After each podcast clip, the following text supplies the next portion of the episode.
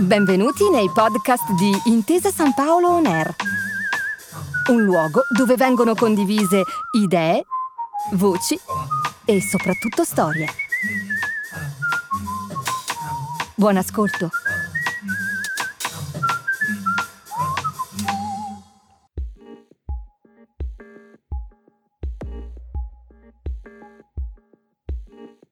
Non dobbiamo pensare che la scienza sia. No, eh, la scienza è tra di noi, siamo noi, siamo noi come la vogliamo, la vogliamo fare questa scienza, come riusciamo a, a modellare la società intorno perché possa esprimerla nel modo migliore.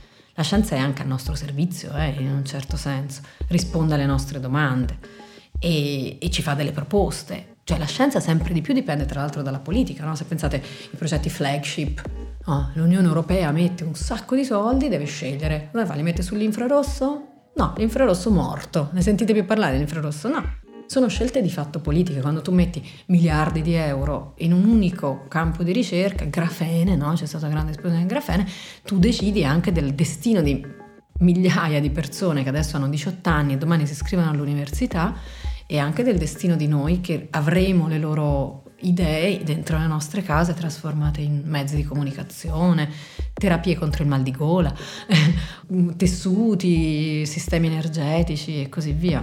Quindi insomma la facciamo noi, ne parliamo noi, la decidiamo noi. E poi perché? Perché non c'è niente di meglio. È come la democrazia, oh. Te l'ho detto in pisano. Conosco Silvia da più di dieci anni. Non ci vediamo da un po', quindi Colgo l'occasione dell'intervista per andarla a sentire a Mantova, al Food and Science Festival, dove presenta il suo ultimo libro.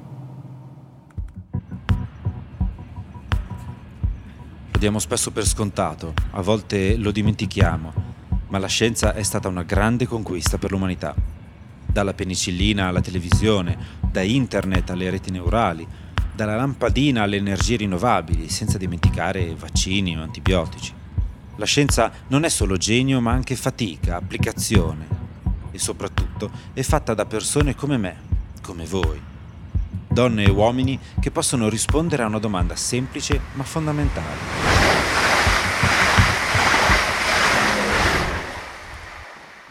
Quello che state per ascoltare è Perché la scienza? Una raccolta di opinioni di chi ha fatto della scienza la propria ragione di vita. Io sono Michele Bellone e questa puntata si intitola Una scienza fatta di storia.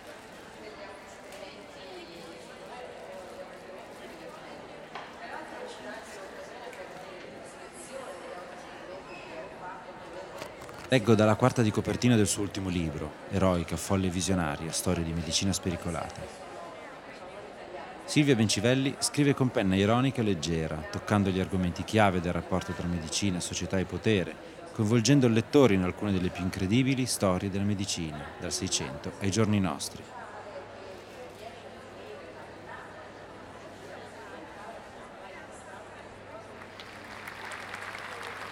Al termine della conferenza, quando la sala si svuota, raggiungo Silvia per la nostra chiacchierata. Ma prima anch'io le chiedo una dedica sul libro. A Michele, che è eroico un po' come me. Buona lettura, grazie Silvia. Scrivere di scienza, mm, allora, intanto vuol dire scrivere. E io su questo non so, credo di essere abbastanza insistente tutte le volte che mi chiedono il corso di narrativa scientifica o di scrittura scientifica. Cioè, cioè, prima di tutto è scrittura, quindi non è che si esca tanto dai canoni della buona scrittura. Però mh, mm, appunto la scrittura di scienza è una cosa in realtà che caratterizza la nostra letteratura in maniera molto più importante di quel che ci diciamo. Calvino diceva, ritorniamo sempre lì, che c'è un asse nobile, non ricordo esattamente il termine che lui utilizzava, ma tipo un percorso lineare nella grande letteratura italiana che eh, attraversa il disegno di mappe. Dante disegna l'universo, un universo plausibile, siamo noi che oggi ci vediamo, una cosmogonia, ma invece era una cosmogonia nel Medioevo assolutamente coerente con eh, quello che la scienza diceva, quindi Dante scrive in realtà di scienza poi ci infila dentro quel cavolo ti pare, però senza la scienza non ha la struttura della, della sua narrazione. Poi c'è Galileo, il più grande scrittore di sempre, e lì Calvino lo giustifica dicendo perché non è solo l'oggetto della sua scrittura, ma è anche il modo con cui lui scrive. No? Quindi quando lui scrive di luna raggiunge la perfezione della, della sua opera di scrittore. Galileo era un uomo molto colto, eh, non era un, uno scienziato, un tecnico, era uno che veniva chiamato anche a dirimere questioni eh, che chiameremmo insomma filosofiche, eccetera. Il legame fra scienza e letteratura è quindi molto stretto. Ed è un tema che appassiona tanto me quanto Silvia. Lui raggiunge la perfezione quando parla di luna perché utilizza anche un linguaggio rarefatto, quindi ti sta raccontando l'ambiente lunare, ma lo sta facendo con un linguaggio che gli va dietro, no? che si adatta a, a, alle parole che sta usando. E poi ci mettiamo pure Ariosto, eh? perché non c'è la luna in Ariosto, e poi arriviamo a oggi e lui dice io vorrei rinfilarmi in questo solco nobile della nostra letteratura e, e, io lo trovo assolutamente cruciale, cioè mi fa un po' ridere quando gli umanisti no? cioè, trattano noi scienziati, noi scrittori che hanno a che fare con la scienza primariamente come una cosa un po' diversa da loro. Loro vengono da noi, cioè loro... Cioè, quando io, io eh, poi non so, adesso qui pecchiamo di presunzione noi scrittori di scienza, ma una narrazione che si dimentica della lettura scientifica della realtà eh, perde di aderenza con la modernità. Non è più possibile leggere la natura senza senza avere cognizione di quello che la scienza sta dicendo e sta facendo, di quello che la tecnologia sta permettendo in ambito, cioè molto banalmente, in termini di esplorazione. No? Cioè, quando l'uomo esce dal pianeta Terra e diventa una specie extraterrestre, come fai a raccontare le cose come se fossimo ancora qui a, guardare, a guardarci negli occhi? No? Cioè, hai un'altra prospettiva, no? queste cose cambiano l'immaginario, l'immaginario è territorio della narrativa, la narrativa non può farne a meno, altrimenti diventa una narrativa poco interessante. Siamo in una storia che parla di storie, storie scientifiche. E a questo punto non possiamo fare a meno di un flashback, di un salto indietro nel tempo, per vedere da dove vengono la passione di Silvia per la scienza e per la narrazione. Io a dire il vero non è che mi sono avvicinata alla scienza, io ci sono nata dentro nel senso che i miei genitori sono scienziati, mia madre è medico, e, mm, però ha lavorato, e quando ero piccola me ne accorgevo, all'avanguardia della medicina, quella che in quel momento era la medicina più, diciamo, della grande ricerca scientifica, era la medicina che stava esplodendo intorno alla radioattività. Mio padre invece è fisico ha sempre lavorato con i medici, come fisico medico, come biofisico in particolare. Quando ero piccola, per esempio, lavorava tantissimo sulla diagnostica cardiologica. E poi negli anni successivi si è dedicato tantissimo alla statistica medica, quindi ha sempre lavorato con i gruppi di medici ed era so, il fisico di riferimento, il matematico di riferimento delle, della facoltà di medicina poi a Pisa, quindi io sono cresciuta in mezzo a questa gente qui, fisici e medici e anche i miei amici molto spesso poi negli anni del liceo e poi dell'università hanno scelto carriere di questo tipo, ecco, diciamo, c'era diciamo, il massimo della fantasia era la chimica o l'ingegnere. E, e, devo dire la verità anche pochi biologi, cioè adesso mi rendo conto che era un mondo un po' segnato forse da, da questa così, era un ircocervo no? tra la medicina, la fisica e la matematica. E quindi io non è che abbia scelto la scienza in maniera particolare eh, credo che sia stato un po' un destino naturale, no? Cioè, a me viene in mente Calvino. Calvino nasce da due genitori molto scienziati, peraltro con un'idea molto particolare di scienza, no? Loro sono quasi eh, affezionati all'idea di una scienza per il progresso sociale, sono apostoli di una scienza che serve al progresso dell'umanità, a nutrire le persone, eccetera, no? E lui dice, nella mia famiglia solo gli studi scientifici erano in onore. Ecco, io penso che questa cosa di essere in onore dello studio scientifico in un certo senso ci fosse anche a casa mia. Silvia Bencivelli si è laureata in medicina a Pisa e in seguito si è perfezionata in comunicazione della scienza alla SISA di Trieste. Voce autorevole della comunicazione della scienza in Italia, è una delle firme di riferimento del settore ed è attiva con podcast, programmi radiofonici e tv oltre ad aver pubblicato diversi libri. Non ho mai pensato nella vita, fino a che non mi sono iscritta al master, di poter vivere di comunicazione in realtà. Cioè mi è capitata sta cosa, perché io mi sono trovata con una laurea a 25 anni, una laurea presa benissimo, cioè con quelli che mi chiedevano ma vieni a fare la specializzazione da me, ma ti, mi promettevano cose. Però sono entrata in questo master di comunicazione di cui non sapevo quasi niente, che mi era stato consigliato da un fidanzato fisico infatti perché io frequentavo i fisici. E, e, e, il master era pieno di fisici, era infestato di fisici, matematici e qualche biologo, poi quell'anno c'era anche qualche umanista. E niente, così ho cominciato a lavorare. Nel giro di pochi mesi ho deciso che avrei lavorato per i quotidiani, avrei fatto proprio la giornalista, quella sul motorino, io il motorino manco lo so guidare. Poi sono passata alla radio, dove di fatto però facevo comunque un quotidiano. Quindi la velocità, la, la lettura, la notizia, la lettura veloce della notizia, l'interpretazione rapida, la contestualizzazione rapida comunque c'erano. Silvia è un tipo eclettico. Se la scienza se l'è trovata nella culla, la comunicazione è andata proprio a cercarsela e l'ha sperimentata in tutte le sue forme. Il minimo comune denominatore del suo girovagare tra i media è la scrittura ma con un taglio più interessato al racconto che alla semplice spiegazione. Anche scrivere per la radio è comunque una scrittura, come scrivere per la tv è una scrittura. Io adesso passo da una scrittura all'altra nel corso di una giornata, scrivo per 3-4 media diversi e non è che mi... non lo trovo strano, sempre scrittura è. Però scrivere per scrivere è una cosa che... cioè, mi capita di ridere da sola mentre scrivo e basta mi capita di, mm, di, appassionarmi a delle robe veramente residuali e poi di buttare via tutto. A me piace scrivere, mi piace la narrazione, mi piace il racconto, mi piace la letteratura, eh, ma la divulgazione, cioè quella robina un po' didattica in cui ti spiego una cosa e tu stai lì ascolti, io non l'ho mai sopportata, né da lettrice né adesso da, da autrice di scienza.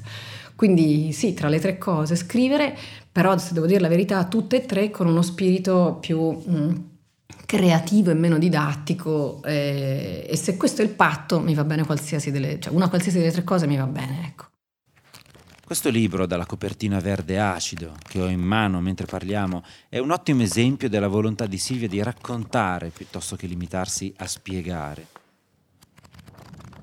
In questo libro si incontrano medici che si fecero pungere intenzionalmente da zecche zanzare per dimostrare l'origine di una malattia e la validità delle loro teorie oppure chirurghi che si autooperano per farsi pubblicità o perché privi di alternative. Sono vicende che non lasciano certo indifferenti e nel loro complesso tracciano una storia della medicina molto diversa da quella che viene di solito raccontata. In realtà non è storia della medicina, io non sono una storica e questo va detto, non, non ha niente dell'approccio dello storico all'approccio diciamo, della raccontatrice di storie e il filo rosso sono gli esperimenti su di sé. Cioè nella storia della medicina, da quando la medicina è diventata scientifica, cioè nel corso della rivoluzione scientifica, più o meno nel, nel 600, si sono fatti esperimenti, anzi diciamo da fine 500, dal Rinascimento, ecco. E, e, molti di questi esperimenti sono stati fatti sul corpo dello sperimentatore stesso, più o meno fino agli anni 80 siamo andati avanti. E adesso noi cioè, abbiamo presente, che ne so, questi biohacker, questi fessi no? che si fanno il vaccino in casa, eh, do it yourself, e poi mettono su YouTube la ricetta su come farsi, perché loro sono antisistema. Però un tempo il sistema invece promuoveva la, la pratica dell'autoesperimento, oppure la tollerava, oppure la propagandava come esempio di alta caratura morale del medico che l'aveva fatta, perché diciamo, la, la ragione più pubblicizzata per queste cose era che il medico non fa mai agli altri quello che non farebbe a se stesso. Ovviamente questa è quella più di facciata, perché poi nella maggior parte dei casi le ragioni per cui si sono praticati gli esperimenti vanno da praticità, la cavia precedente è scappata, io non scapperò mai, non ho abbastanza soldi, oh, devo sapere esattamente come funziona sta roba e non mi fido di quello là, oppure anche voglio provare perché sono curioso e c'è tutta la storia affascinantissima e disperata dei medici tossicodipendenti dei primi del Novecento che provavano su di sé le varie cocaine, no? tutti gli alcaloidi, morfine, eccetera, in genere passavano da una dipendenza all'altra e si rovinavano proprio, cioè i principali chirurghi d'America sono finiti amebe, eh, lo, sappiamo, beh, cioè che hanno rovinato carriere eccellenti per provare l'anestetico del momento, l'anestetico del momento era quello. I due autoesperimenti più, più, più, famosi, quelli che vengono in mente a chiunque abbia bazzicato un pochino di storia della medicina, così da dilettante, eh, non da, da, professionista, sono del, dei falsi clamorosi. Uno, il più clamoroso di tutti, è quello su cui diciamo, si è fondata buona parte della, dell'autorevolezza della medicina americana del secondo Novecento, anzi no, diciamo, del primo Novecento, poi il secondo Novecento l'ha un pochino rimpannucciato, che è il famoso autoesperimento di Walter Reed, che a Cuba si sarebbe autoinoculato la febbre gialla per provare la trasmissione attraverso la puntura d'insetto. In realtà lui la sera prima scappò ed è proprio documentato, soltanto che eh, la medicina americana, poi lui lasciò lì tre dei suoi che dovevano fare l'autoesperimento. Uno fu escluso perché forse era immune, bla, quindi in due, ma in due che, che auto, cioè, capito che questi gli americani ci hanno fatto, capito, la mitologia. In realtà il grosso del campione sperimentale erano soldati praticamente obbligati, immigrati pagati due lire che non avevano manco capito cosa stesse succedendo e basta. Meglio anche se giovani poi tra l'altro, quindi e, e, uno dei due però di Walter Reed, una, uno dei due aiutanti, morì facendo l'autoesperimento, l'altro si salvò e perse la capoccia perché non fu mai riconosciuto, quindi una storia di frustrazione devastante. Il terzo, quello che fu escluso perché si pensava immune, invece fu quello che se la cavò un po' meglio, diventò accademico e raccontò tutto però in maniera molto edulcorata negli anni successivi. Walter Reed appunto scappò e morì poi d'appendicite, cioè molto meno gloriosamente. Però gli americani evidentemente, cioè la medicina americana eh, si fonda molto sulle bandiere, no? Sono quasi santi, martiri, eroi e Walter Reed è il medico più famoso della storia d'America, quello a cui è intitolato l'ospedale nel quale vanno a curarsi i presidenti, dove vanno tutti i reduci di tutte le guerre, quando arrivano le telecamere, lo Walter Reed Hospital, ci sono una tonnellata di società scientifiche, premi intitolati a Walter Reed, quadro Walter Reed, cosa Walter Reed è tutta una cazzata, cioè Walter Reed è morto da appendicite, mal curata da un chirurgo che era il più grande dell'appendicite, però evidentemente, insomma comunque era, era il 1905 quando morì, l'esperimento del 1900, 1901. Anche questa chiacchierata, incastrata fra una presentazione e una passeggiata in centro a Mantova, sta per finire. E come ogni storia, ha un inizio, che in questo format è sempre su un treno, uno svolgimento e una conclusione. Conclusione che porta con sé l'inevitabile domanda. Silvia, perché la scienza è ancora così importante oggi? Sostanzialmente perché non abbiamo niente di meglio. Cioè, poi se voi avete un sistema di conoscenza della natura migliore, più capace di fare previsioni azzeccate, o anche se non azzeccate, ma insomma abbastanza aderenti poi a quello che succederà, più capace di darci, anche perché fino adesso ha abbastanza funzionato, no?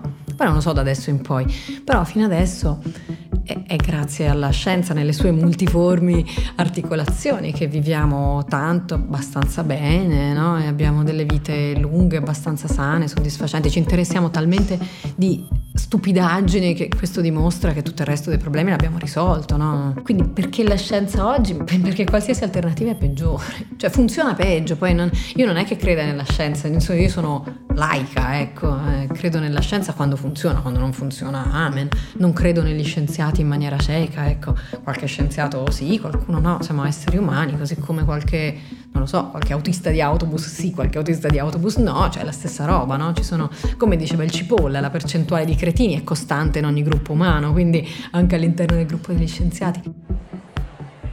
Incontrare Silvia mi ha ricordato l'importanza e il fascino di una passione che condividiamo, quella per le storie. Anche nella comunicazione della scienza, dove una buona narrazione può restituire molti aspetti del contesto sociale, ambientale, politico e soprattutto umano, in cui maturano scoperte, innovazioni e discussioni che riguardano la scienza. Perché la scienza è un podcast di Codici Edizioni, scritto da Michele Bellone e Alessandro Bernard e realizzato con il supporto di Intesa San Paolo. Il sound design è di Domenico De Fazio. Grazie per aver ascoltato i podcast di Intesa San Paolo On Air.